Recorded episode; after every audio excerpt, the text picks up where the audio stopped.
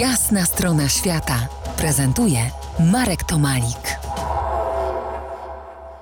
Po jasnej stronie świata Mateusz Marczewski, reporter, autor kilku książek i kilkudziesięciu artykułów prasowych. Porozmawiajmy, y, jak kiedyś postrzegaliśmy kultury rdzenne, to się zmieniało w czasie, zresztą nadal się zmienia. Kiedyś postrzegaliśmy tę kulturę inaczej, ale to było związane z tym, że nawet w takim kraju jak Polska nie jesteśmy, nie byliśmy kolonizatorami, ale jesteśmy beneficjentami tych y, kolonii, którzy, które były zakładane przez Holendrów, y, Brytyjczyków, Niemców, Belgów itd., tak itd. Tak Hiszpanów, tak. Portugalczyków. Tak. No przede wszystkim wszyscy płacimy koszt e, naszego stosunku do, do, do rdzennych mieszkańców. Właściwie można powiedzieć, że dopiero dojrzewamy do tego, żeby zrozumieć, że są to kultury, które mają nam bardzo wiele do zaoferowania.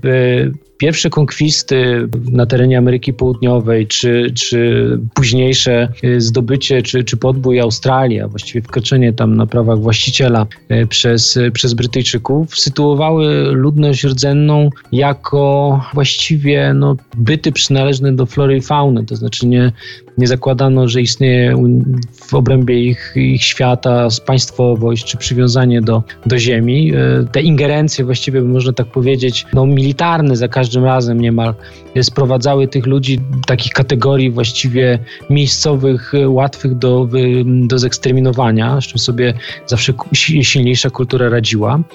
I taki pierwszy moment opamiętania wydaje mi się pojawił się w momencie, w którym e, podboje o charakterze takim ekonomicznym się gdzieś ustabilizowały, a zaczęliśmy przyglądać się rdzennym mieszkańcom odległych e, rejonów świata jako pewnego rodzaju reliktom przeszłości. Jednak w dalszym ciągu traktując rdzennych mieszkańców jako takiego pewnego rodzaju artefakty przeszłości, odnosząc się do nich z pewnego rodzaju szacunkiem, chociaż popełniając błędy na zupełnie innych poziomach. To znaczy, myśmy sami sobie tłumaczyli, co oni jako nie rozumieją rzeczywistość. I wydaje mi się, że taki trzeci punkt, e, który się pojawia gdzieś na horyzoncie, to jest e, narodzenie się takiego nurtu w dyscyplinie w antropologii, który się nazywa perspektywizmem indiańskim, w którym nagle badacze, innymi Eduardo Viveros de Castro, dostrzegają, że ci rdzenni mieszkańcy naszego świata posiadali bardzo